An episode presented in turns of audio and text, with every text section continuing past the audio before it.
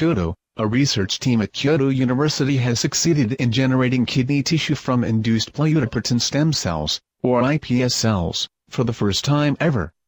The accomplishment by the team led by Kenji Osafune, an associate professor at the university's Center for iPS Cell Research and Application, was published Tuesday in the online science journal Nature Communications. The team generated part of a urinary tubule using iPS cells that are capable of developing into all tissues of the body.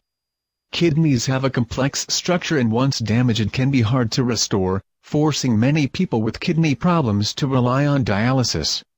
The latest accomplishment is seen as the first step toward transplanting kidney tissue generated from iPS cells. By adding several substances to iPS cells, the Kyoto University team succeeded in generating intermediate mesoderm tissue, of which kidneys are largely composed, after 11 days of cultivation with a success rate of more than 90%.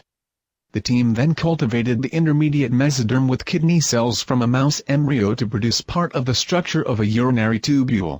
The team concluded that the generated tissue was part of a tubule structure because it generated a protein called LTL, which is characteristic of urinary tubules. It was also confirmed that other kidney cells such as glomerular podocytes and collecting tubule cells were generated. Osafune said the team will confirm if the generated urinary tubule functions normally and will generate other kidney tissue in pursuit of clinical applications.